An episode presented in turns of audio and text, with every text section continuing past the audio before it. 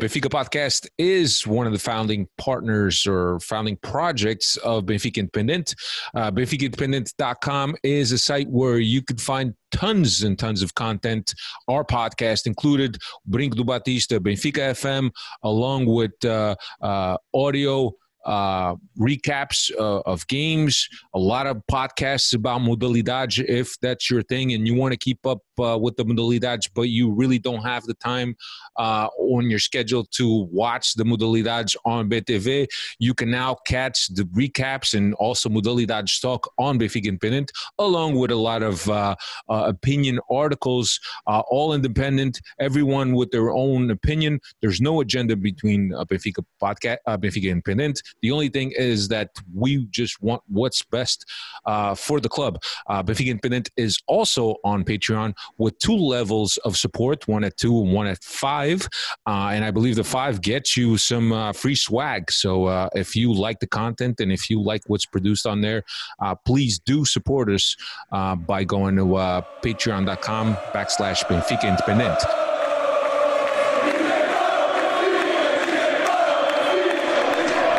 Ser benfiquista é uma crença. É uma religião muito grande. A adesão a um, culto. É coragem, que é liberdade, que é crer, que é vontade, que é o caráter das pessoas. Calma de quem é grande, maior que os maiores. É uma paixão com outra explicação. Eu não consigo explicar o que é ser do Benfica. Eu sinto o que é ser do Benfica. É de facto uma paixão e as paixões são assim, vivem-se assim intensamente. Aqui não há nenhuma razão. É paixão, paixão, paixão. Ser Benfica. Até à morte. What's going on, everybody? Welcome to another edition of the Talking to the Doll Benfica podcast. Episode number 418 is what we're up to. My name is Alfredo Fumaças. With me, as always, Cristiano. Cristiano. As always. I mean, with you, as always, should be my primo Dave over there in the Great White North. I mean, I'm just, I'm, I'm back out of international break. Po- I'm glad to positive. Cristiano or negative Cristiano? I haven't decided yet. But right now, I'm gonna be positive. I'm glad to be back here with you guys. I, I missed you guys tremendously. This was it had to be the longest ever international break, at least on my behalf. But I'm ecstatic to be back with you guys. I miss my, my primo Dave over there in, in Canada. Hope you're doing well. I miss you, Alfredo, sometimes. I mean, you're you're the only guy I know that manages to call me dumb, burro, stupid, all in one answer, like one sentence, without directly calling me those things. But uh, I still miss you. So I'm happy to be back here on the podcast. I'm just trying to improve your skill set. That's all. My man Timo. Back at ba. And by the way, Benfica Independent, for those of you that uh love all things Benfica, You've been you've been uh, you've been shouting that out uh, all day today. I like it. it's the It's least I, nice. it's the least I could do for a tremendous website that gives you everything about Benfica. With us tonight, uh, that gives us everything about Benfica, numbers included. Dave De Oliveira, what's happening, Dave? Good to be back, Alfredo. Good to have the uh, the greatest of goats back the greatest on the of goats. podcast. You The might call him a the- voodoo. I'll call him a goat, uh, li- another farm animal. But uh, yeah, good to have Cristiano I- back uh, I- tonight. I thank you for the kind words, but those words are reserved for the one and only Adel Taarabt.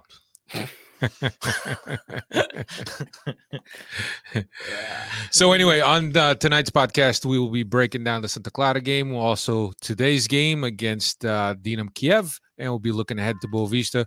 Straight and simple, right? Everything that we usually uh, bring to the table.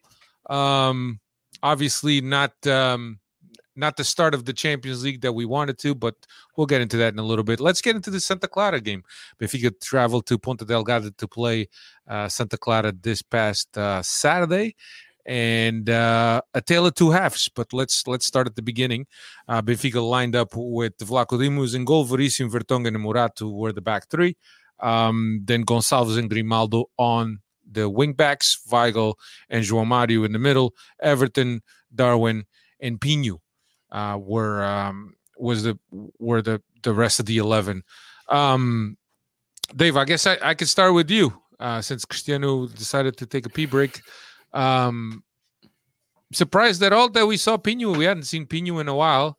Uh, surprised that all you saw Pinho in Santa Clara. Did you uh, did you think that this was just a case of saving legs for the Champions League? I, I was surprised uh, seeing Pinho there, especially coming uh, back from international break. I would have uh, was not expecting to uh, see him in the starting uh, eleven. Uh, would have liked to uh, get the guys back uh, in some game shape. Like I said, coming back from a, a lengthy international break. But ultimately wasn't too disappointed in uh, Pinho. He gets on the score sheet for us, which can't say a, a, lot of our strikers have been doing that so far this uh, early in the season. So uh, you got to give uh, some credit to Pinho, but yes, most definitely was uh, shocked to see him in the uh, starting eleven. Yeah, and talking about uh, rotating players, but I do understand that there's not many other options out there. But Verissimo, who had just flown for a total of 40 hours during international break, whatever it was, Brazil to Lisbon, Lisbon to the Azores Islands, ended up getting a start instead of Otamendi. Uh, Christina, do you think it was because Verissimo had one had one less game than Otamendi. Well, Otamendi didn't have a game. They, they both had the same number of games because Brazil ended up not playing Argentina because of that whole fia- the whole four that minutes whole, that whole fiasco. If anything, Verissimo had to play that scrimmage game too, so he's got more That's minutes true. under under his belt there than Otamendi. That's true, but it, it makes sense. It I makes think it was one of those situations. JJ looked at the, you know, the birth certificate and opted for the youngster, for the younger option, a guy who had just arrived a few hours earlier, uh, in in the uh, Azores. Yeah.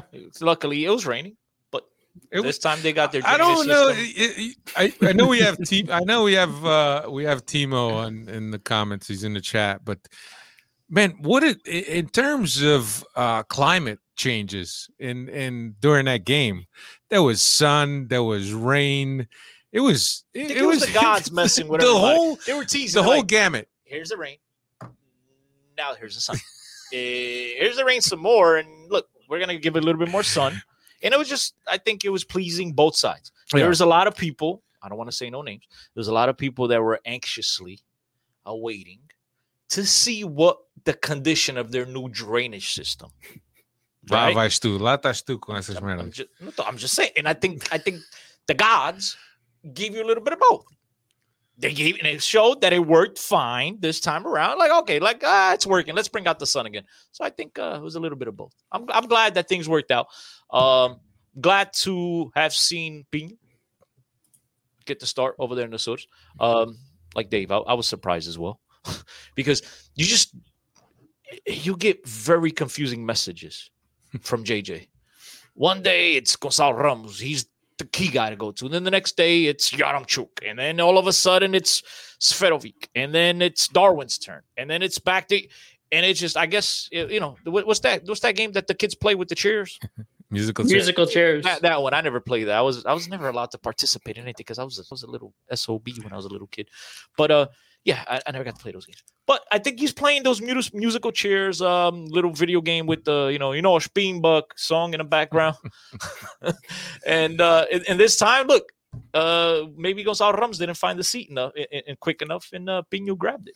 And, Yeah. uh, I think that's what's. What, that's no, why we said- I had actually uh, the game that we played before we went on international break, where Pinho played and and he did pretty well in terms of holding the ball as being the one guy, um, holding the ball and then waiting for for the midfielders to come in to do combinations. I thought he done pretty well uh, that game. Uh, he got the start on this one, and really. eh, Somewhat of a challenging half for Benfica against Santa Clara. Santa Clara playing with a lower block at times, at at other times pre- pressing Benfica high. Um, and when Benfica doesn't put pace in the game in that final third, it's very hard to break down a lot of these teams that just uh, sit back um, and try to I don't know. and try to cover as much space between It- lines as it- possible. It, seemed like for quite a bit in that first half, like we were the ones playing with the low block because we couldn't create a damn thing, and and Santa Clara was doing what they what they wanted with us. Um, I just thought it was it was it was. A, could I? I mean, am I supposed to be positive here? Like like I asked you which which Cristiano was in here today, the Nah, positive or the I'll negative? Try to put it nicely. I, I I thought it wasn't a a, a good half a football for the Aguias. No, in a such. I thought um we were lucky to go into the half with the one nothing uh lead. yeah, And look, credit to Pinho. He's the only guy.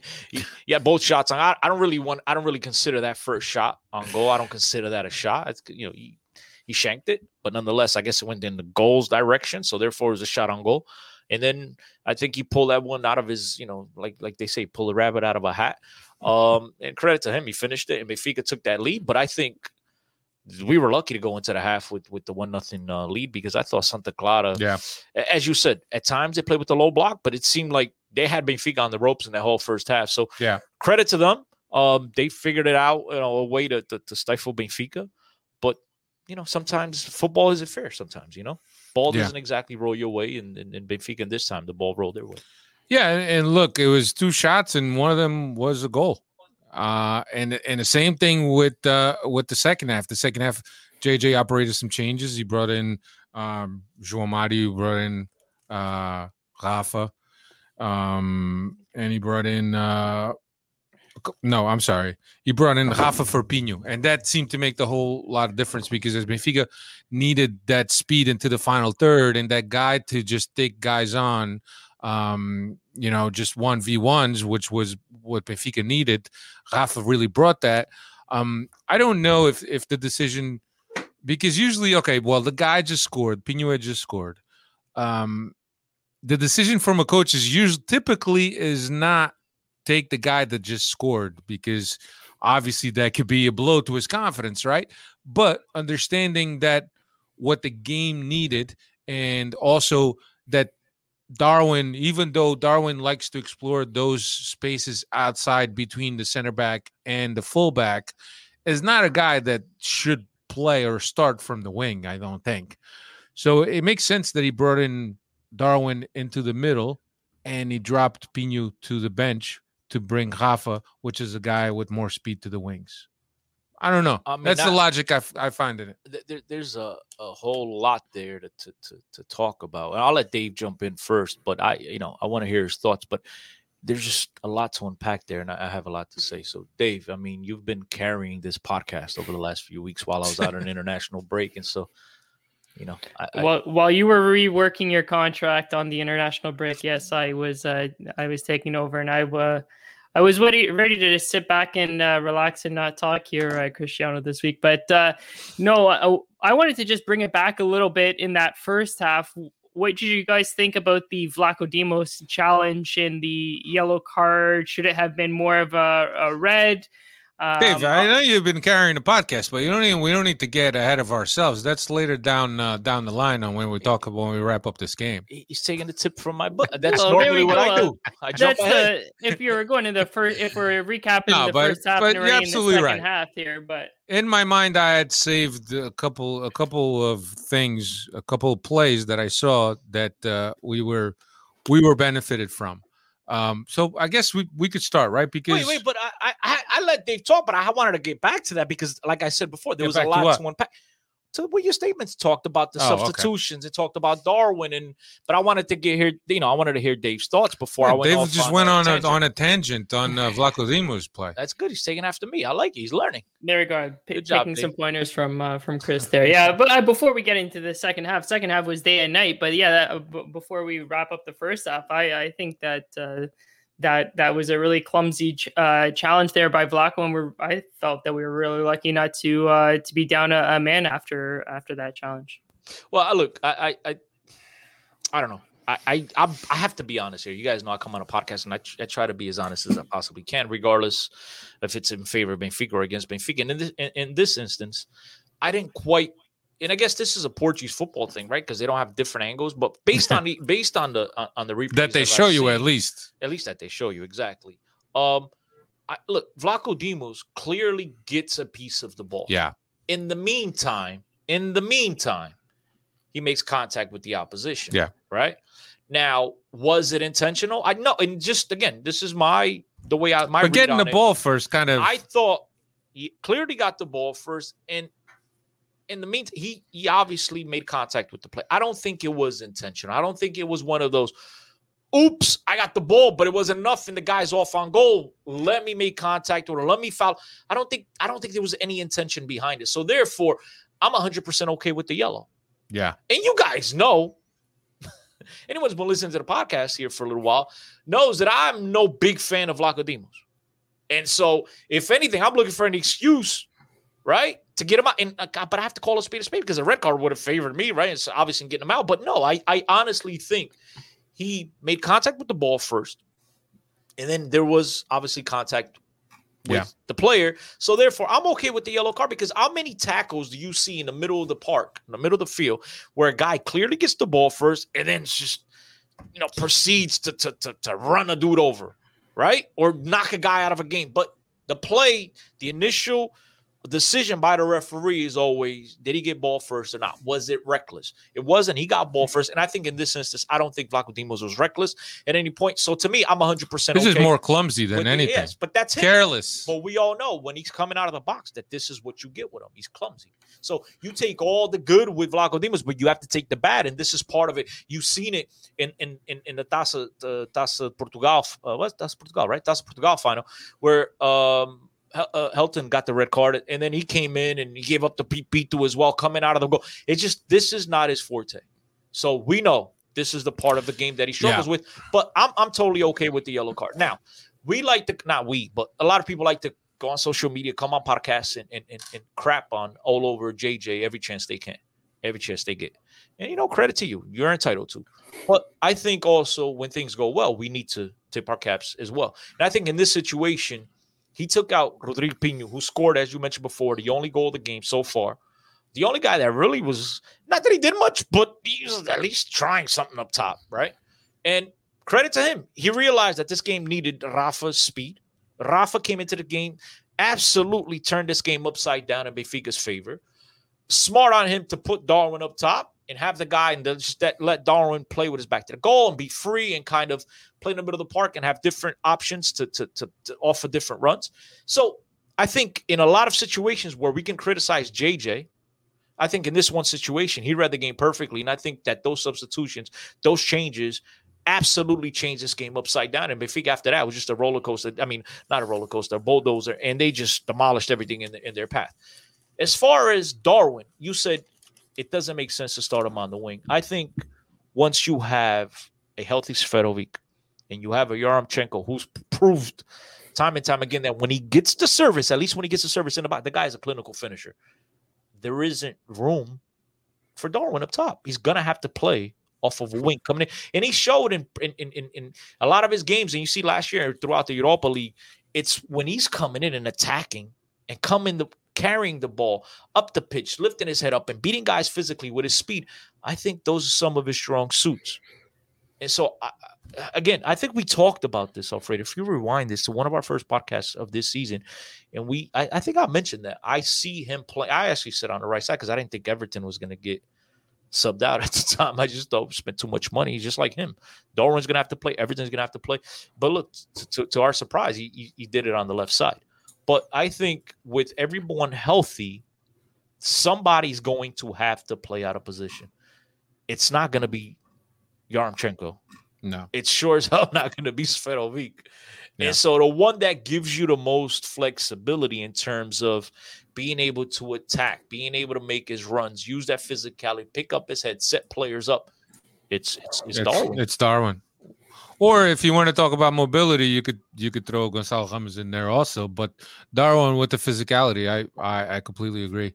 Um, yeah, so so that play for me, yeah. He, when he touches the ball, yes, like like Timo said, clumsy and and stu- stupid. I I don't think it's reckless. I think it, I just thought it was it was just awkward the way it came out. But as Christina mentioned, he gets he gets nervous when he has to come out of the box.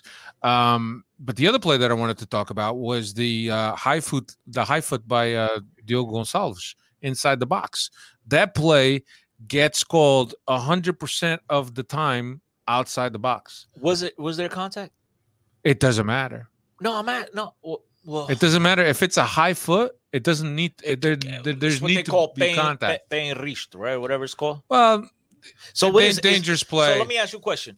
In the box, you're a referee. You should know this. And I'm not trying to put you on the spot, but I don't know. That's why I say you should know. Um, if that play is called in the box, is that a penalty or an indirect free kick? I've thought about this, and I don't know the rule I don't for think sure. it's a penalty. I I don't know the rule for sure for sure because I think that the any foul in the box, with the exception of a See, I'm not, I don't know for sure. I would have to look it up. It's a dangerous play. It's a dangerous does- play, and usually it's an indirect, It's an indirect, indirect. free, it's free not a penalty.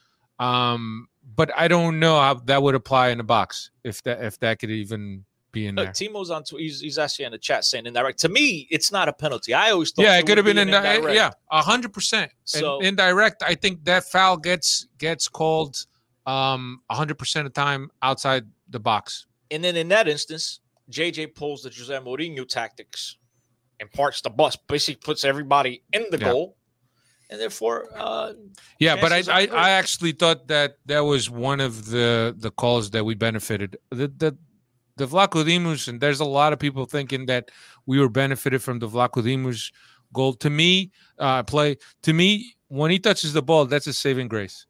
yeah, if he That's a saving grace. If he doesn't make contact with the ball, it's a straight red. I Uh, agree. there's no, no no question about it. I totally. Um, but yeah, I mean, Benfica super, super duper effective uh, in the second half. With uh, uh, you know, I wrote down here how many shots they had. Eight shots the whole game, five goals.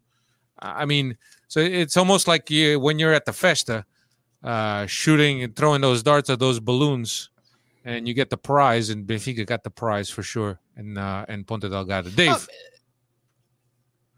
What'd you think of the second half? Was it something like, man, I wish I would have just started watching the second half? Yeah, no kidding. Uh, definitely a, a, a night and day. Uh, This is somewhat of our old Benfica that we're used to uh, to seeing, where we have a good first half and then a, a not so good second half, and this was the uh, the opposite. Uh, but it, it turned out uh, in our favor, and uh, yeah, once the first goal uh, came in the second half, they just came uh, rolling down uh, through. I think it was like four goals within the first uh, 20 minutes of that uh, second half.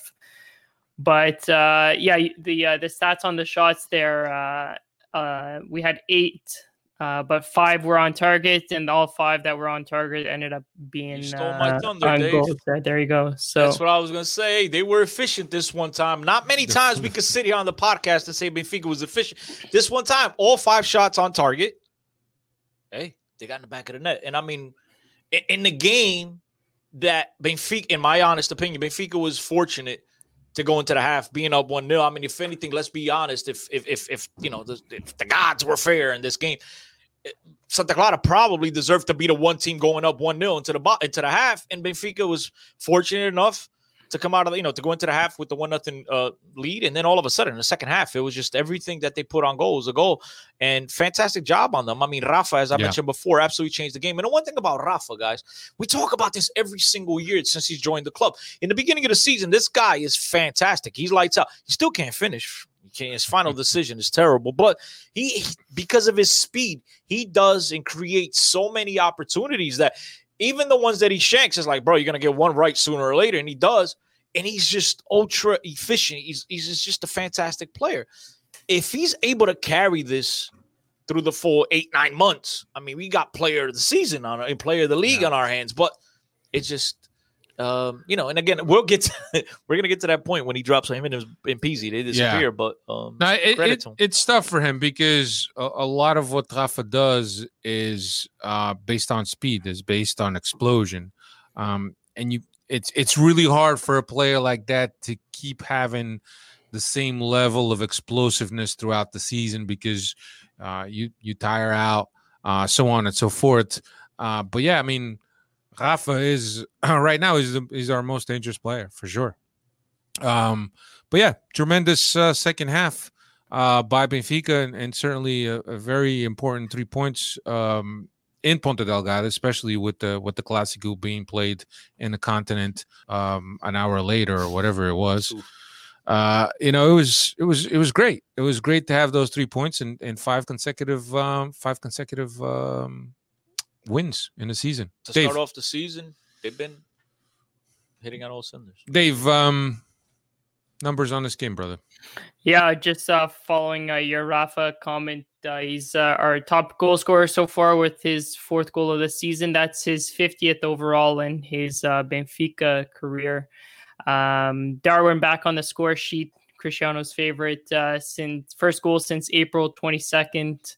And uh, the uh, shot Santa Clara ended up out shooting us 11 to 8. But uh, to uh, Cristiano's efficiency point, all five of our goals, all, all five of our shots on targets ended up uh, as goals. So Serious question here, Alfredo. Did you shed a tear when he scored two goals? No, because I said um, a couple podcasts ago that I was I was done with with Darwin. That uh, my patience for Darwin had um, had expired. So whatever I could get from him going forward, I'll I'll grab. Uh, and after that, I, I I just think that he's had it, is enough chances, and and really, I think the club has given him every condition possible and I think it's really up to him to turn it around. So I mean, there's nothing that we could do as fans to turn it around. It's it's the click inside his head that's got to turn it around. If, in fact, he does have it, uh, because some of the things that we've we've all seen, the clumsiness with the ball, um, the the hesitation in whether I take a shot, whether I pass, and then ends up passing, or sometimes ends up That's losing the ball mind. it's it's all in your Mental. head Mhm. um so we can't do anything about it he has to do it But look, I, I'll tell you this much: he was. You can say what you want. He was lucky, especially in that second goal. What did it take? Uh, eight, eight deflections on the way to goal day. Um, but that could be crucial because, as you guys know, strikers is all about confidence, and maybe these two goals sparked the guy into, you know, uh, uh, you know, consistency, another level. As you mentioned before, maybe it knocks out those hesitations out of his head, and now the guy's able to. Uh, Yeah, to perform at a higher level, maybe starts putting a, putting away a lot of those chances as opposed to being unsure and looking for the easy pass. And it, it was rough at the beginning of the game. It was rough. The guy could not get his balance. It's like every time he was attacking, you know, making runs, he's on his own, falling over to the side and tripping Yeah. over his own feet. But again, this could really play with his mental aspect. And so, as a Benfiquista, I love to see it. and here's the other thing how do we know now right with with the arrival of Yaremchuk that some of that pressure didn't get taken away from from Darwin from being the one guy right uh, because the price that the, the money that we spent on him and how he came he was the guy right I didn't forget uh, Sef- Sef- Seferovic was always like a second place guy, But, but he eventually ended up being the one guy, right? Because Darwin wasn't producing. There was some injuries, but now with Yaremchuk coming in, and and Yaremchuk is not coming in by by nearly any uh of the same figure that uh, Darwin came in. it wasn't too far. But now 17 every- to 25. I mean, it's close. But but now everybody's expecting Yaremchuk to be the guy. So maybe the fact that that pressure is now shifted or that attention is now shifted to Yaremchuk, maybe that's that's something that will click in his head. I don't know. you know, you mentioned the price tags being different, but it, it, unless my memory is failing me, you have Darwin, most expensive player in the league history. Second, at least at Benfica, is uh, uh, I'm not sure if he's second in the league, but he might be, which is Everton. As far as Benfica goes, I think Darwin at 17 and a half, not Darwin, I'm sorry, uh? Yaremchuk at 17 and a half. I th- unless I'm missing somebody, I don't He's recall. the I third don't most recall. expensive player in the team's history. I don't recall what we paid for him. It was 17 we and a did, half we did for like pay 17 and for 75%.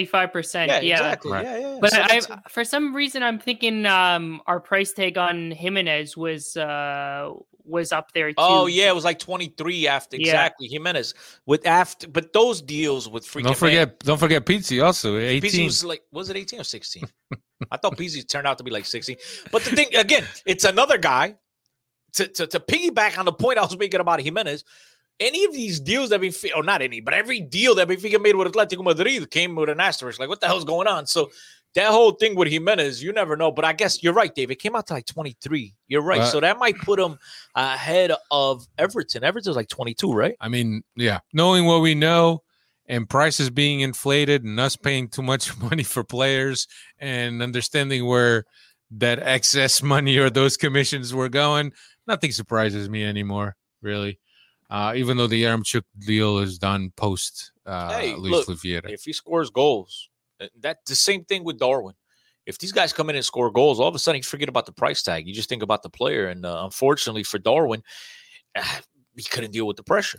You know- Darwin, uh, uh, Yaremchuk, I keep calling him Darwin. Yaremchuk so far. I mean, I know he's only got two goals, but at least the guy looks like when he's in the box, no vai por doar. He ain't gonna, you know, he's gonna take that opportunity. He's gonna bury it. So looks like a clinical finisher. So I can't wait until Benfica starts actually creating chances uh, for a guy like Yaremchuk and then Seferovic when he gets healthy. I mean, it's Benfica's got weapons all over the place. But the, I think the problem with uh, with Seferovic is that Benfica is not going to let uh, Darwin, with his price tag, sit on the bench. Right? He's always going to get that opportunity over in, instead of uh, Seferovic, uh, just based on his price tag alone. Benfica can't afford to keep a, a Darwin on the bench. Yeah, don't tell Ah. JJ that though. I- well, I- you know, there there's a big investment, right? Uh, obviously, they want to capitalize on him, but uh, you know, but you know, uh, talking about shedding a tear, you know what I shed a tear on, um, Cristiano. Should I prepare This week there was there was a lot of people and, and marking the moment by posting on Twitter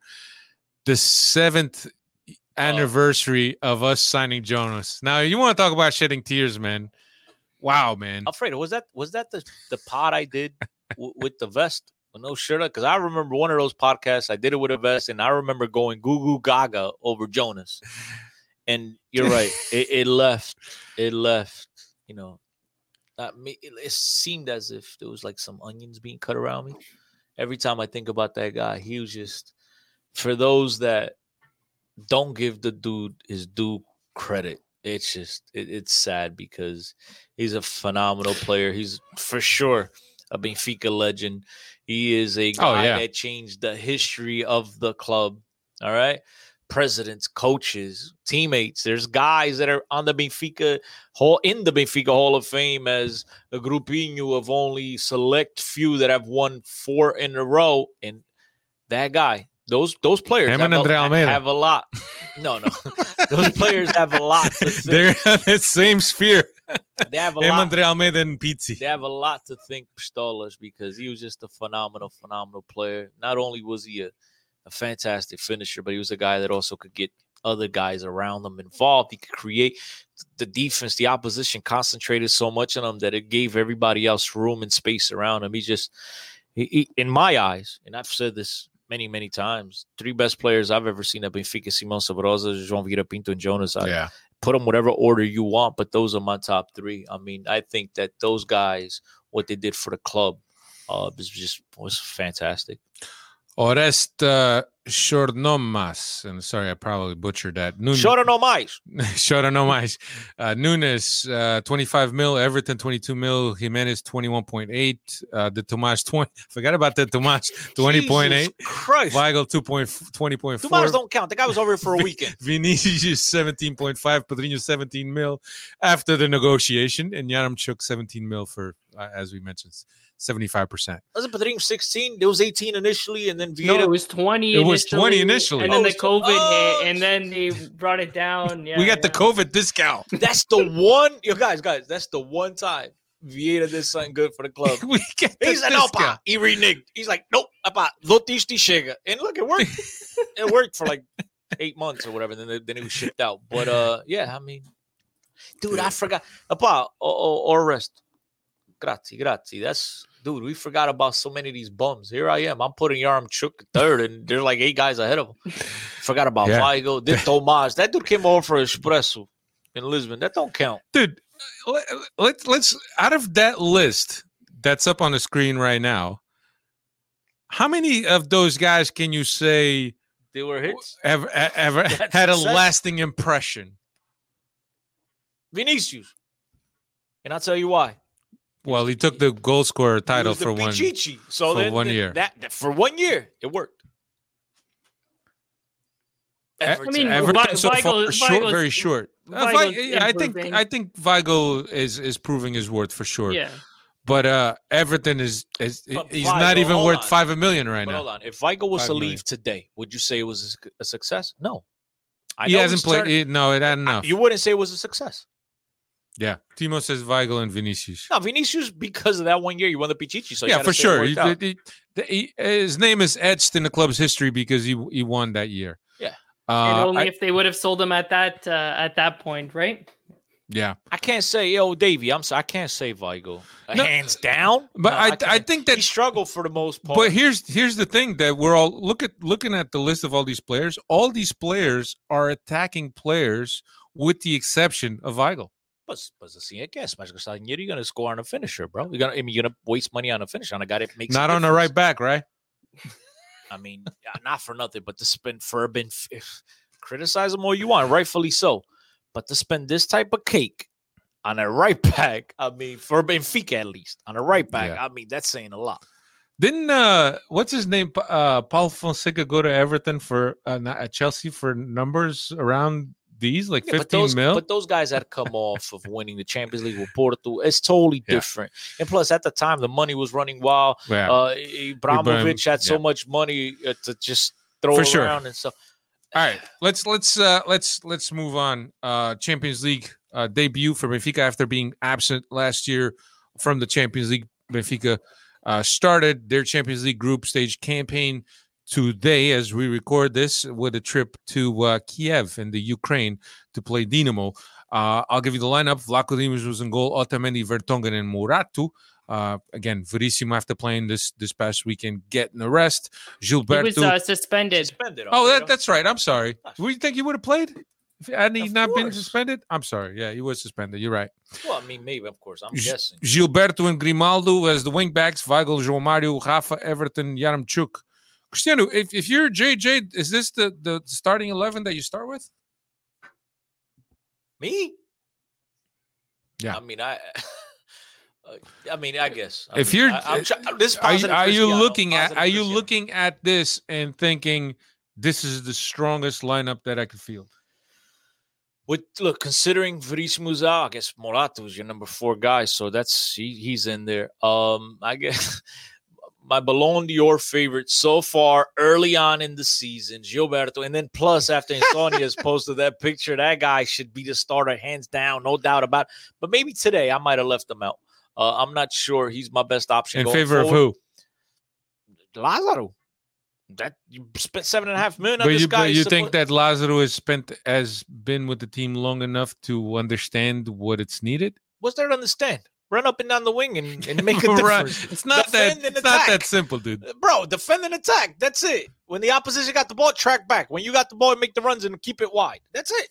Keep Oye, it moving. Keep it moving. Cross the ball. Look out. Look out for your arm trick. But uh, yeah, I think. And look, I, uh, Everton, based on the way he's played lately, I, I guess you could say it was a surprise. Um, Uh, who would you who would you have played in, in that spot? I, I probably would have played Darwin.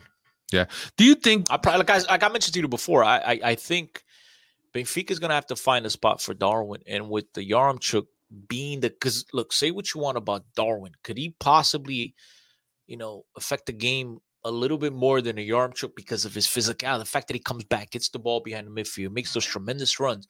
Gets into the box, and all of a sudden it's like he's it's like a Rafa all over again. He forgets what to do, forgets that he's playing soccer. But at least he he he, he you know has different characteristics, right?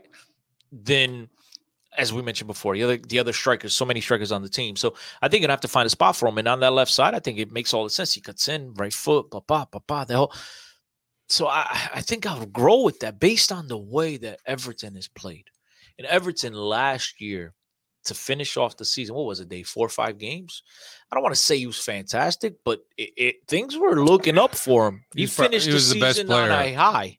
He finished the season on a high. Yeah.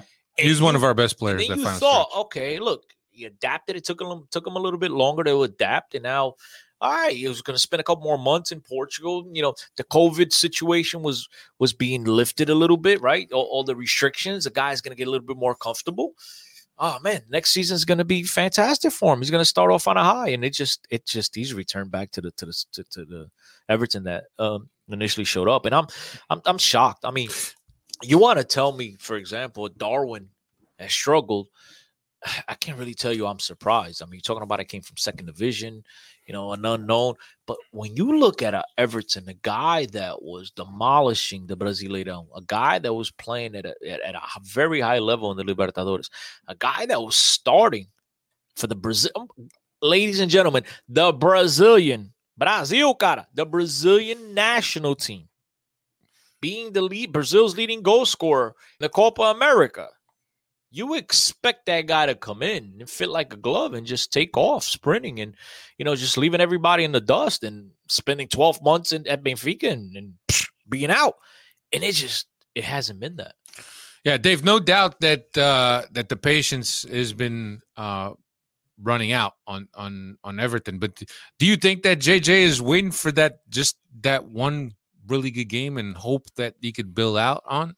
I think it not just JJ, but everybody in the uh, in the club because that price tag that we we just keep repeating our, ourselves over, right? If they made that huge investment on him, they they want to make their their money back plus plus more. They don't want to take a, a loss on uh, on Everton. So I think everybody is is hoping for for Everton to to click uh, back in. I just looked up at, at his uh, stats to end the year off uh, there. Cristiano finished uh, five out of the last uh, eight games with either a goal or, or an assist, contributing uh, to, uh, to the team uh, last year. There But so far, uh, so far, it's not uh, it's not ticking for for Everton uh, this early in the season. Yeah. No, look, I am one of the people of the opinion that perhaps some some bench time would do him well. Uh, maybe even some time off because after all, he had a very short time uh, vacationing. Um, he did the, the the Copa America, and then he was right back in in uh, in Portugal. So maybe he deserves um, a little bit of time off just to clear his head, just to clear his mind. I don't, I don't know, man, but uh, it's just something that uh, right now the sentiment um, amongst Benfica, the Benfica fan base, is that Everton is a dud. I don't want to do this, but do you guys think that due to JJ's approach, JJ's demand of excellence, of he wants his players to give it their all 100% of the time, do you think that that maybe is playing a role in Everton's mind? Do you think In that- terms of that it- what? that is Jusencia? In terms of what that now all of a sudden it's kind of it falls outside of what he's No, his typical game style. Because JJ is expecting so much from the guy and demanding the guy to be perfect and follow his instructions and track back and play like this and get him. Maybe it's he's out of his comfort zone. Maybe maybe he's not himself. Should JJ? But he's maybe, had now two years with JJ, so he should know what to expect. but maybe should. But that's fine. But JJ knowing because as you guys recall. He bragged about this guy even before coming to Benfica when he was at Flamengo. And so much so, Benfica signed Pedrinho. They asked him about a play, like, oh, everything, you know, this guy, I want to sign this guy. And so maybe due to the high level that JJ was accustomed from seeing out of Everton, right? And as I mentioned to you guys before, this is a guy that came from the Brazilian national team. This is a guy that should come in and leave everybody in their dust and come in and click and play well and just tear the whole league up. And JJ keeps expecting that player rather than saying, you know what, Everton? Cara, vai. Vai no jogo. Joga. Joga futebol. Faça o que quiser. Do what you got to do. Just, you know, play, have fun. As opposed to detailed instructions. Because I tell you, I, and again, I, I never played at Benfica, unfortunately, uh, because we'd have a lot more titles. But uh, uh, I, know when I played with like those specific D track back, get behind the ball, especially when the whole Mourinho shit came out with the notes, and now every coach and their mother swore they were coaches and they were Mourinho and they were coming in, you know, making some with notes and track back, all eleven men behind the ball, and like I'm like, yo, it, it- I, I think I told the story on the podcast. I went through the season where like I had no goal and the coaches yelling at me like, "Bah, bah, bah, you got to score. And I said, bro, I can't do both.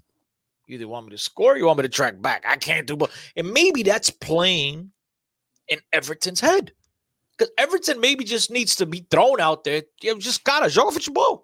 Do what you gotta do. As opposed to every time you got because Grimaldo's gonna overlap and you gotta track back and you gotta co- you know what I'm saying? Maybe there's just too much bull crap in his head because JJ is expecting him to be the same old Everton. And again, and I'm not saying JJ is wrong because when you know somebody has the potential, has the talent, you're always going to demand more out of those guys than a Gilberto.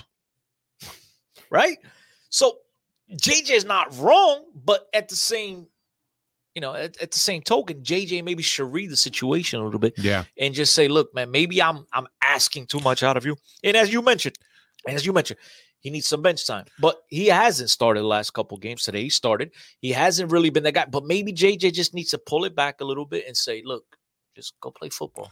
Do what you do best." Yeah, that, look, that, I think that's it's it's. I don't think it's within JJ's style to cater to a player that will that will affect the team that much to just one player. There's 11 players, but he's catering now to one player. I think that's not his style. But there's a couple couple comments here. Mark Lopes, he says the, the difference is no one plays D in Brazil. Yeah, and it's but we're not talking about true. Brazil. We're talking about Right. the Libertadores. We're talking about the Brazilian But national even team. so, South America is That's, they're, but they're not very Libertadores is physical. Physical, not defensive. Okay, I mean, if I'm being Um, physical, partir las pernas. and uh and this Nike D uh is saying he needs some competition and and that could be it too. Um if he Competition. He's been benched. Well he's been benched but if You he has in a guy that we don't talk about. What's his name? The guy he came in something for him today. Redondic. The Re- R- Redondo. Radonjic or something. Too bad he doesn't play like the old Redondo in Madrid, but that's, that's, that's But but that could that could be it too. If he knows that he has a guy that it says this guy is gonna sit my ass on the bench, not just he's not only getting benched because he needs a bit of rest, but because now he has this guy that's much better than him, that's playing better, not much better, but that's playing better and deserves the the the shot. Right. So now all of a sudden it's like, okay, well, what changes in your mind? Now I got I have to compete. I have to apply myself better. I have to try to do better. And we don't know if it's a mental thing or if it's just tiredness or or if it's just something as Cristiano mentioned out of his comfort zone. We don't know. The fact of the matter is that we paid a lot of money for him and we had a lot of expectations coming from him and so far he's he's fallen very short of the expectations we've hundred had. percent. But I disagree with what you said before. You can't cater to one player. You have you know twenty five players on a right. And I, I totally disagree because you've run the risk of losing the player completely. So you you look. Everybody's different. I've always said the best coaches in the world are the guys that adapt to every player. Not you get guys that have success, but look at a Mourinho. He has success with his system, and his system's been out the window the last what ten years. You have to at times switch things around, and I get it. You have to be demanding. You have to be, you know, on top of players and demand that they do what they got to do. But you need to read the situation. So you either lose this player completely. You're not getting. Look, one thing's for sure. In a year and in a month that he's been at Benfica, he hasn't been any, with the exception of five games. He hasn't been anywhere near the player anyone expected. So look, man, this ain't working. We need to change things around. And you don't have to massage his ego. You don't have to treat him differently than his teammates, but you have to maybe change the, the restrictions on his game, the specific instructions that you because every player on the field needs. They, No, I get I'm pretty sure JJ's telling different guys what to do. I get And that. So I think you have to manage every situation differently. Right now, one thing's for sure: the way things have gone for Darwin and for an Everton, the two most expensive acquisitions last year, they have not gone well. So you know what, man? Look, maybe I have to change my game plan here. And I think JJ needs to read that situation because one thing's for sure: the guy that we have running out there now, he's not going to change results for you. If anything, he's hurting you more than he's helping you. Yeah. So, hey, why not change it around? Uh, it needs some bench time. I need some bench time. I I think it's it's time. It's time. I I I I do it. I completely understand what you're saying. Um, that you need to look at a player and say, okay, h- how much? What do I have to do to bring out the happiness in this player, where he can feel happy and he could play naturally? I I get Uh-huh. all of that. I get all of that. But you know, they're big boys. Bro again they're big boys but when when you as a coach you get paid for two things to win games right? And you you're there to manage players manage egos manage player and you have a player that has not had success. It falls at the end of the day it falls on the coach to do everything they can in their power to make sure that they get the very best out of that position I get it. player. And if it means play switching him from his customary left side where he's more comfortable to the right side. You need to try some as opposed to just keep doing the same thing. What's what's the, the definition of insanity? Again? banging your head against the wall and expecting a different results, whatever, doing the same thing over and over and expecting a different result. That's insanity. And JJ needs to realize that whatever I'm doing with this player is not working. So maybe I got to put him on the right side. Maybe how many times you saw where you had Di Maria on one side, or no, I'm sorry, Salvio and, and you had uh, with Gaitan. And a lot of times you've seen the two of them swap. Gaetano will wind up on the right because you know sometimes you know just the opposition, their characteristics, they matched up with you well, and it, it maybe you know um, uh, Gaitan, right? Was like, yo, maybe I could take that. You know, it, it's all about the confidence in the game at that moment, and JJ needs to do everything he can to flip things around and make No, it I work. understand. That's what he's getting paid for. All right, let's uh let, we're we're going off on these tangents. Let's uh let's rein it back and, and talk about this this Kiev game. So uh Benfica uh, I I I could say that Benfica dominated most of the game, right? They were in control of the game. They didn't create as many chances that they should have. Um and then at the end they suffered a little bit. Um but here's the thing. Do you think that this this some of these players were scared of the Champions League or they were what's the word that I'm looking for? Hesitant, Hesitant, yeah. Not hesitant, but they were uh, doubting themselves, doubting themselves. Um, second guessing, questioning. não, pá. Estavam impressionados, estavam impressionados. They were they were uh, what's the? They weren't impressed. If This is why I shouldn't drink when I do the podcast. I forget shit. It's all right. Um no, they were just uh scared. Anxious. Scared. I was scared with a- anxious. Well, because you get anxious. uh, When I get anxious, I get scared. Now, here's the thing. Intimidated. Here's the thing. intimidated by Champions League. Once they heard that anthem, do you think they were intimidated? I mean, you got a a few guys that were um that were playing in the Champions League for the first time in their life. I, I, I'll tell you this much, and Dave has he starting off right when he said, "Let's let's reel this back in. Let's talk about this game." And I'm sitting and I'm questioning in my head, like, do do I go positive or? I-" And one of the things I I actually wrestled with in my brain was, do I mention this? Do I want to go off on a tangent, as you mentioned before? But could and my question was exactly that in my head was, is this really creeped into the players' minds, the doubt in the Champions League? Because you see this team playing again. This wasn't Bayern Munich. If this was Bayern Munich, I think we'd all be ecstatic with the result.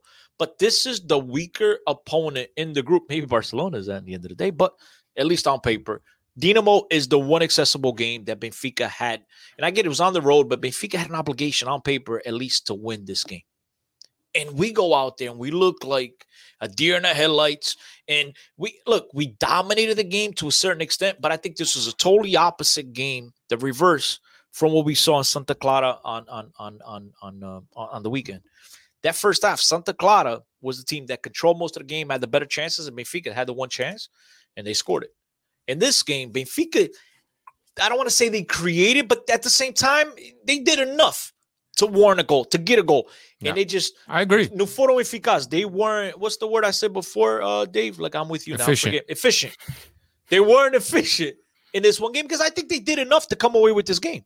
I, th- I thought so too. points. But I think that maybe because this the level uh, of the situation, the importance of the situation, the importance of you're playing the weakest team in a group and you're obligated to come out with the three points. Do you think that that way too much in the players' minds to the point that there was way too much pressure for them? Because as Benfica, as Benfica, and as a team with the history that Benfica has, you go to Kiev, especially having the track record that you've had against against Kiev throughout the European competition. You got to go in there and you got to go. You got to take it to them. You got to go spank some some ass. Totally agree. I mean, what, eh, what else can I say? and uh, the, they definitely i don't think it was uh, uh they were intimidated because you did like cristiano said you did see that in the first half. They they brought the game to kiev. Where i think the the the game changed was when jj made the substitutions uh, in the 60th minute. After that i think it was a completely different team.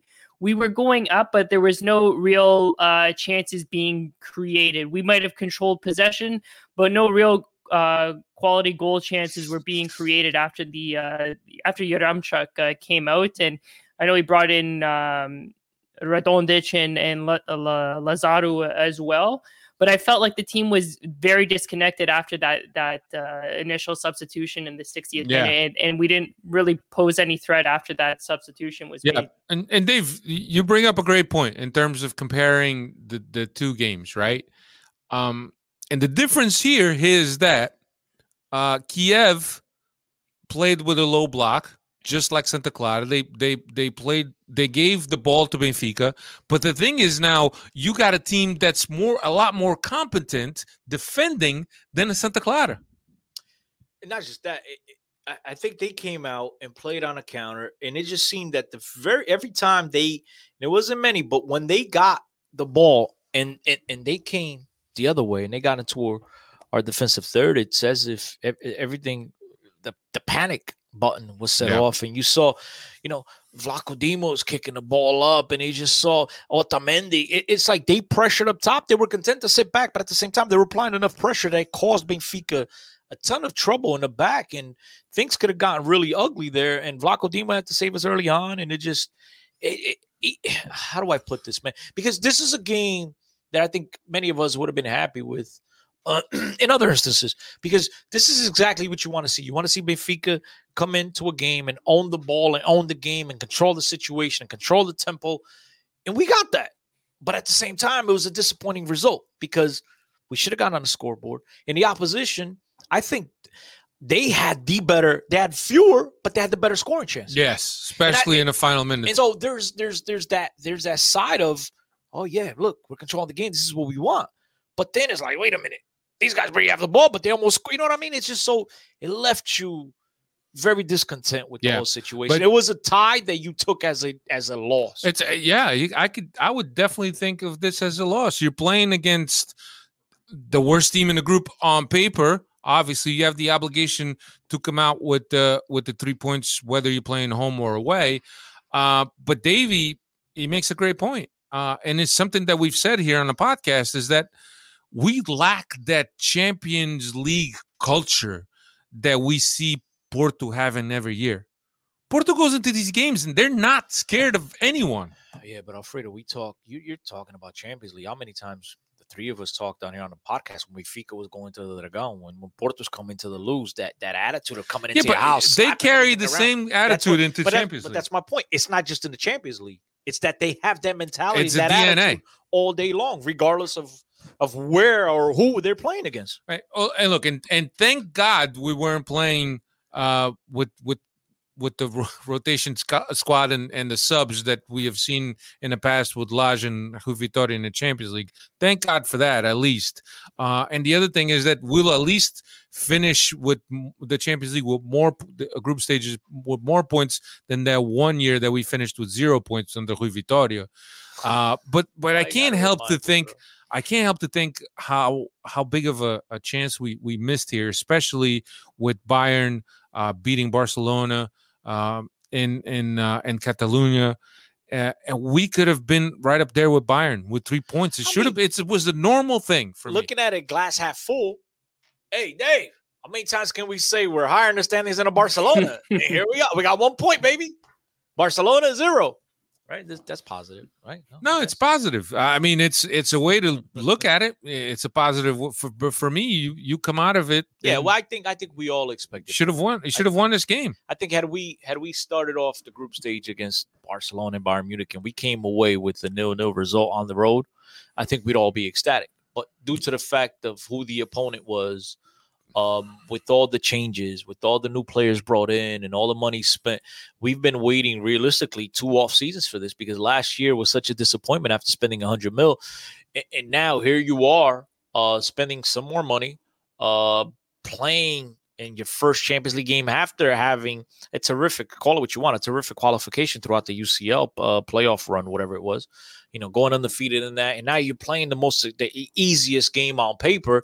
You, you- you're definitely expecting to come away with the victory. You've won every single game with the exception of the one draw against PSV.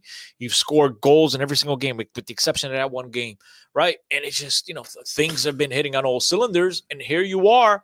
At least as a fan, you're thinking, all right, maybe we're gonna finally get a victory in the Champions League, which last time we won in the Champions League was against Astana uh, to lead off the group stage because our our record has been atrocious, right, Dave? I mean, you have the stats in front of you. Uh, give us the record in the group stage, at least to start to start off the, the campaign. yeah, to start off the, the well, the last three have all been losses: uh, Leipzig, Bayern Munich, and CSKA. But like you said, uh, the first game out of the last seven appearances that Benfica's uh, won their opening group uh, stage uh, match, and that came all the way back in 2015, 2016. So, um, Yeah. hey, it wasn't it wasn't a loss, but it wasn't uh, a, a victory either, right? It, it depends on which uh, positive, which Cristiano you want to be. If you want to be the positive Cristiano, it's it's a draw and it's not a it's not a loss, right? So. Yeah, Nelson uh, Nelson is asking if uh, do we think that we missed Verissimo? Um, yeah, and I'll tell you why. Uh, because Otamendi is probably better suited to to doubling up guys to to to get to that space where he feels there may be a gap once Verissimo Vertonghen comes out. Um, I think that Otamendi was playing out of his typical position uh, today, which is more in the center. Vertonghen was playing in the center, and I think that once he has Verissimo, not only for Verissimo's speed, but also when you're playing almost like a sweep in a sweeper role, it's much easier to defend to double up a guy than it is if you're the first one uh, on the ball, especially if you're not a fast guy. So, in that aspect, I thought that uh, Benfica missed Verissimo in the back line. I don't think we missed him at all because I don't think the reason the reason why we didn't win this game had nothing to do with the defensive side of the ball. Is the fact that we couldn't get the ball in the back of the net. So I'm pretty sure when you sub in a Morato for you know a guy like Verissimo, who today look maybe Morato gets to that level, but today Verissimo is obviously the much better player. But again, defensively, Benfica did well enough. They they were able to keep the Yeah, opposition blank. So therefore, I don't say I think. The difference today was the fact that we could not finish. And Yeah. so, uh, unless you're telling me Verissimo goes in and he scored, didn't he just score a couple weeks ago? Yeah. Uh, uh, unless you tell me he's going to make a difference uh, uh, up front and you know putting the ball in the back of the net in a corner or whatever it was. But I, I- I think today Benfica that that that efficiency uh, wasn't there. They created enough chances. It wasn't any clear cut with the exception of that one from um uh but that with the little fumble in the middle, Yaremchuk and and you know Yeah. and straight at the goalie's knees or whatever. And look, the goalie did well enough to get on that, but they created enough. It should have been enough to get at least Well, you, get a one You used up all your efficiency against Santa Clara, and now there was none. damn draining system. Oh no, my bad. Wrong gear. Sorry. Dave, what else? Uh, so look, uh, it wasn't as bad. It could have been worse, right? So one point, but I, I thought that this these two games against um, against Kiev are the two games that are going to put you in a position whether you're fighting uh, for second or or not. Um, but you know, it's unfortunate, but maybe we'll make up those those points somewhere. But I hope that at the end of the group stages, we're not looking at this game and said, if we had won that game, we would have been in a better position. You know we will because that's what Benfica does. I mean, it's never easy. Yeah. Dave, whatever, what other stats uh, did we miss on this um, on this uh, game so we can move on to Boavista? Yeah, just uh, piggybacking on our uh, defensive uh, talk here. Benfica's only conceded three goals through their first uh, 10 games of the season, which has been their best defensive record to open up a season since 1999 uh, 2000. Uh, Benfica ultimately controlled the match but couldn't get their goal. We had the shots in our favor 12 to 8. Both teams had four shots on target, and uh, Benfica, Benfica finished with 68% possession, but uh, again, no goal, uh, and we uh, only get the one point. And I think we need to uh, give a shout out to a guy who I like to to get on a lot. But Vlachodimos, I think today was the difference in the game. As I said before, Benfica created enough chances, but by far they had the better chances. So credit to Vlaco for um, you know uh, making up for the one mistake he, you know he did at Santa Clara. He had another hiccup in this game that I thought a, a ball into the box that he he could have came out and he didn't. But nonetheless, I thought he still played well and he was the difference why Benfica uh, didn't turn this from an ugly day into a disastrous day. So I, Yeah. I would still like to see him better with his feet too, though. Oh, like he, sure. like he, he was very panicky. Uh, as soon as the ball came to his feet, he was just clearing it without trying to look for a, a man. But that's always going to be his downfall. Yeah. All right, now turning our attention to domestic competition. Benfica will play Boavista when Monday. Is it Monday, Dave? That Benfica will play uh, Boavista. Let's take. I a think look it's here. might be Monday if This I'm not makes they mistaken. The 20th. The twentieth is when, Chris? which is Monday. it's Monday. Why? It doesn't make sense. Why? It makes no you could be playing Saturday because you've played Tuesday. But I'm- it just makes. Do you, I don't, I don't get but do you play people. Champions League next week? No. No, no, No. now they go three Maybe that's why. between the game. But still, why? Why? I just It doesn't. They play Wednesday. They should play at least Sunday. I mean Tuesday. They should play Sunday. Why Monday? You, you could even play Saturday. I know they could, but I'm just I'm giving them an extra day. Sunday. Why Monday? Right. Yeah. So what's uh, what's Boavista been up to the, these days, Dave? Hey, don't talk to me about Boavista, bro. Why not? Brings you bad memories. Because last year we started off on a high as well, and then all of a sudden, it, Yeah. Yeah, let me tie that right in. back down to earth. Let me Boavista tie that derailed into everything. this, uh, Chris here. But right now, Boavista are in uh, fifth position with uh, eight points to their first five games, two wins, two draws, one defeat. Both victories coming uh, against Paços uh, Ferreira and uh, Santa Clara. Uh, historically, 74 wins, 32 draws, 20 losses. The last 10 uh, meetings, six wins, two draws, two losses. Uh, and here's the stat Chris wants. Uh, last season, Boavista hand- handed Benfica their first league loss, uh, 3 nothing defeat at the Bessa. And that fixture also occurred uh, during the sixth week of uh, league competition. And this uh, this week, it's the sixth week. So But here we go. But as much as I didn't want to hear these numbers on them, you gave me a little bit of confidence because if I'm if again, unless my memory, which is shot at half the time, but unless my memory is is escaping me here, going into that game, they didn't have any victories right last year. I think they had like zero points or whatever. That, that was their only victory, I think, up Exactly. until like Christmas or New Year's. exactly. So now the fact that they got two out of the way already, all right. So they're good. They're good. They're good for the rest of the first half. So maybe Benfica they spare Benfica this one. Yeah, I'm always I'm always a little bit hesitant coming off uh, European competition, but it doesn't even feel like that if you're playing Monday. After, I mean, it's almost a week later that you're playing. makes no sense. I mean, I thank you, right? You know, these guys. Yeah, need but a when you break, need the but- league to give you breaks, they won't give you breaks. But now know. they'll give you this much of a which makes no sense. Break. And then on a Monday, why the hell would you play Benfica on a Monday when the whole country is going to watch? So, so Let's when- put it on a work day, ladies and gentlemen. Porto But then and again, does anybody playing? work on Mondays in Portugal? I, I'm bringing it up uh, here. because Porto and They're- Sporting played the Champions League tomorrow. They play on the Yes. Sunday. They play on Sunday. That both is of them. so ass backwards. So Sporting and Porto play on tomorrow, Wednesday, as we record They this. played after Benfica on Saturday, right? And then they play the day after Benfica in the Champions League, and then they play the day before. But yeah, I mean, this is typically This is great, league. This is right on cue. This is right with Yeah, the- you know. nothing surprises me about this league anymore and the scheduling. What time's the game, Dave? At Monday. nine thirty at night Is it? Don't tell me that. Stop playing. No, I it's thought- at seven o'clock. Seven o'clock Portugal time. on Monday. Is Monday a holiday in Portugal?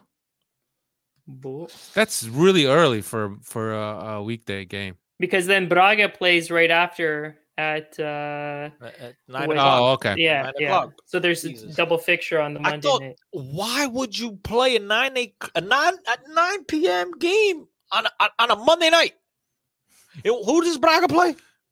Tondela. It's- But that's a good Braga is, is. Braga playing uh, Eu- uh, Europa League? Yes, Thursday. Yeah, yeah. Well, so that makes sense makes- that they're makes playing sense for Monday. Braga. Yeah. Holy cow! Maybe the league got it confused because Benfica, from what we read, JJ tried to delay the game against Santa Clara, and they said, "Look, we can't do this week, but we can do next week." Maybe that. We got you. Maybe they got the memo. We got you. compromise. Maybe the facts came in late and they still approved it, even though Benfica had already played. Maybe. What do you guys think? I I think it's a possibility. Nothing surprises me with this league, man. Unreal, man. Hey, man, look. It, it, I, I guess uh, Verissimo gets another day of rest. And Otamendi and all these guys that showed up right on top of the hour. But it makes abs- let's let's the federation let's fit three games into seven days. And let's play games the same day that players return, and let's have all this crazy, you know, schedule that that players don't get like 24 hours off in between games. Da, da, da, da, da. And then like, oh yeah, Benfica plays Tuesday. Yeah, no. Yeah. It just uh, uh, like- as um Davey says, Portuguese league at its finest, baby, for sure, that's right. for sure. That's right. Um, what else we got? I think that's pretty much it, Chris. Nelson Carvalho says maybe they thought we were in the Europa League. You're probably right, Dave. the way they played today, Benfica might have thought they were in the Europa League as well. Yeah. Even by Europa League standards, that was a pretty, pretty shitty game by Benfica. I don't know. if- and, and look, I don't want to be that guy that complains about everything, but I just thought that these games against Kiev did they're must wins. They're must wins, man. So I'm a little bit hung up on it.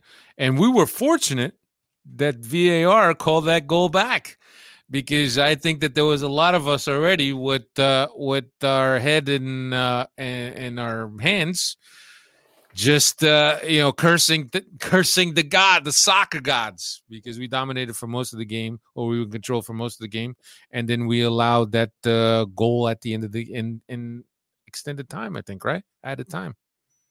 I don't know. I was already thinking of pulling a sore throat for tonight. I don't know, man. It was just I'm back, and all of a sudden we get a lot. I mean, come on. I was gonna quit. Dave, you're gonna be the main. I was already and I was already texting uh, in the group. I can't I couldn't believe what uh, what we saw there, but luckily VAR was on our side. I, I still don't know how how he called it back. I guess it was it wasn't the guy that scored. It was the guy that made the pass was offside. Nah, Was from that- what No. I'm told, it was the guy that yeah, the guy that the made guy the that pass. passed to the guy that made the assist. Jesus Christ! So they brought it back like They brought it back like two prior. plays. just just like when Benfica scores in the Portuguese league, they they rewind the tape uh, two two minutes beforehand, right, to make sure everything is okay. So it Yeah. goes our way this time. It's that's about the way it's supposed to be. Dave, Yeah. right. It's about time we get a call our way. It's a it's look my only concern is that for as fortunate as we have been early this season That's gonna run out because it's gonna even out. Is that what you're saying?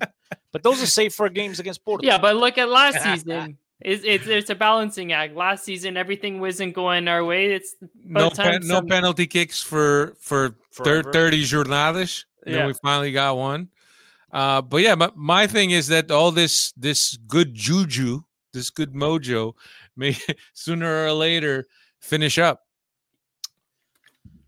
Look, don't put, don't say- put that out there in the atmosphere. Just leave that to yourself. Just leave it to yourself. All I can It's on say the to it internet, it's on forever. is uh, I'm glad to be back here on a podcast. I'm glad to be We're- doing this with we're you. glad guys you're again. back I'm glad all you guys in the in the chat. We got to give these guys a name, like our boys over at the Benfica FM do with the thoughts. What are we gonna call these guys? We got we need to come up with something. For those of you listening, give us suggestions. Benfica podcast, uh, Twitters, uh, twitters check it out. Give us what should we call? The guys from FM are good at this. Nuno, daí, daí um palpite, daí um suggestion. Como é que é? Sugestão. We- we no if they ca- they guys. call them tots we They can call them totes Totes. Totes the American something- name. That's some, Totes. something you carry around your your, your your arm. I don't know. Yeah, uh, Orest Kiev is a very defensive team because they have good defenders but crappy strikers. There will be more space against Barcelona, and they are rattled four four two against Yeah, there'll be a ton of space because all our defenders But be in the back of the net picking up ball. the other thing be- is the other thing is JJ was saying that there's only two teams that have won in Kiev through in the past five or six years, which was uh, Barcelona and Juventus, if I'm not mistaken. So it's not easy to win in Kiev because of exactly what Orest was saying. yeah, but did Barcelona and Juventus have the VAR on their side? I I don't know. Well, we didn't win neither. We would have lost, so we got to draw. Yeah. That's good. The gods that the VAR. I wonder where Baquero feels about this because he's so against VAR. I wonder It's- how he feels about this one. I think he's happy. At least look. I mean, we the very least, right? You, uh, Good for the gander, good for the goose, right? yeah, you get a point out of it. I mean, you know, it can't be any worse than we were a couple years ago. So All right, everybody. Thanks for for for keeping us company and, and being active in the chat and, and asking us questions. Next week we'll be back. We will break down um, the Boavista game, and we'll look ahead to uh, what else is up. Guimaraes Definitely. after that. Guimarães Guimarães and, and Barcelona are up after that. is it? Yeah. No, don't we play Barcelona in like three weeks? No, we well, play it's Barce- it's a week and a half before we play. Uh, yeah, but we play him. Oh, Ne- we play him okay, next. okay, we play them next. okay, okay. Thanks again, everybody. Have a good night. Uh, stay well, stay safe, and Força Benfica. Até a próxima.